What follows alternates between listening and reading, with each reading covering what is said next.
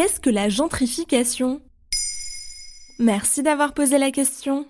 Si le terme gentrification sonne tout drôle en français, c'est parce qu'il s'agit d'un vocable emprunté à l'anglais, gentry, qui signifie, outre-Manche, la petite noblesse britannique, le bourgeois gentilhomme. On pourrait donc aussi parler de gentilhommisation en français. D'ailleurs, au Québec, on parle plutôt d'embourgeoisement. Mais à quand la gentrification remonte-t-elle alors? C'est la sociologue Ruth Glass qui la théorise pour la première fois dans les années 60, alors qu'elle étudie Islington, un quartier ouvrier de Londres.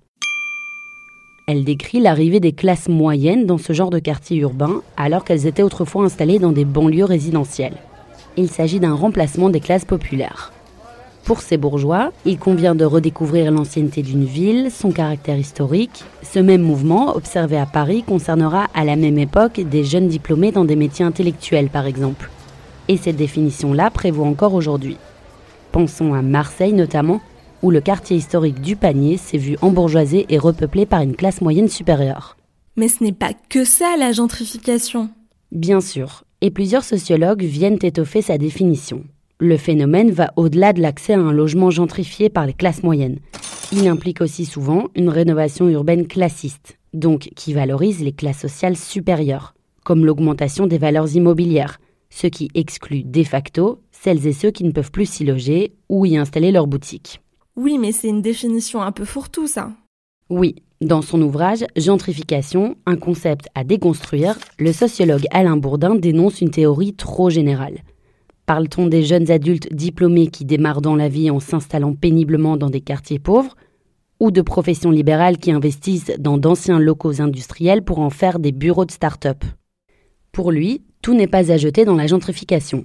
Les classes populaires, comme ce fut le cas à Londres dans les années 60, quittaient souvent avec satisfaction des logements insalubres pour de nouveaux habitats sociaux, accédant ainsi à la sacro-sainte propriété tant vantée par les gouvernements. Mais force est de constater qu'en France, cet exode périurbain s'est accompagné d'une paupérisation.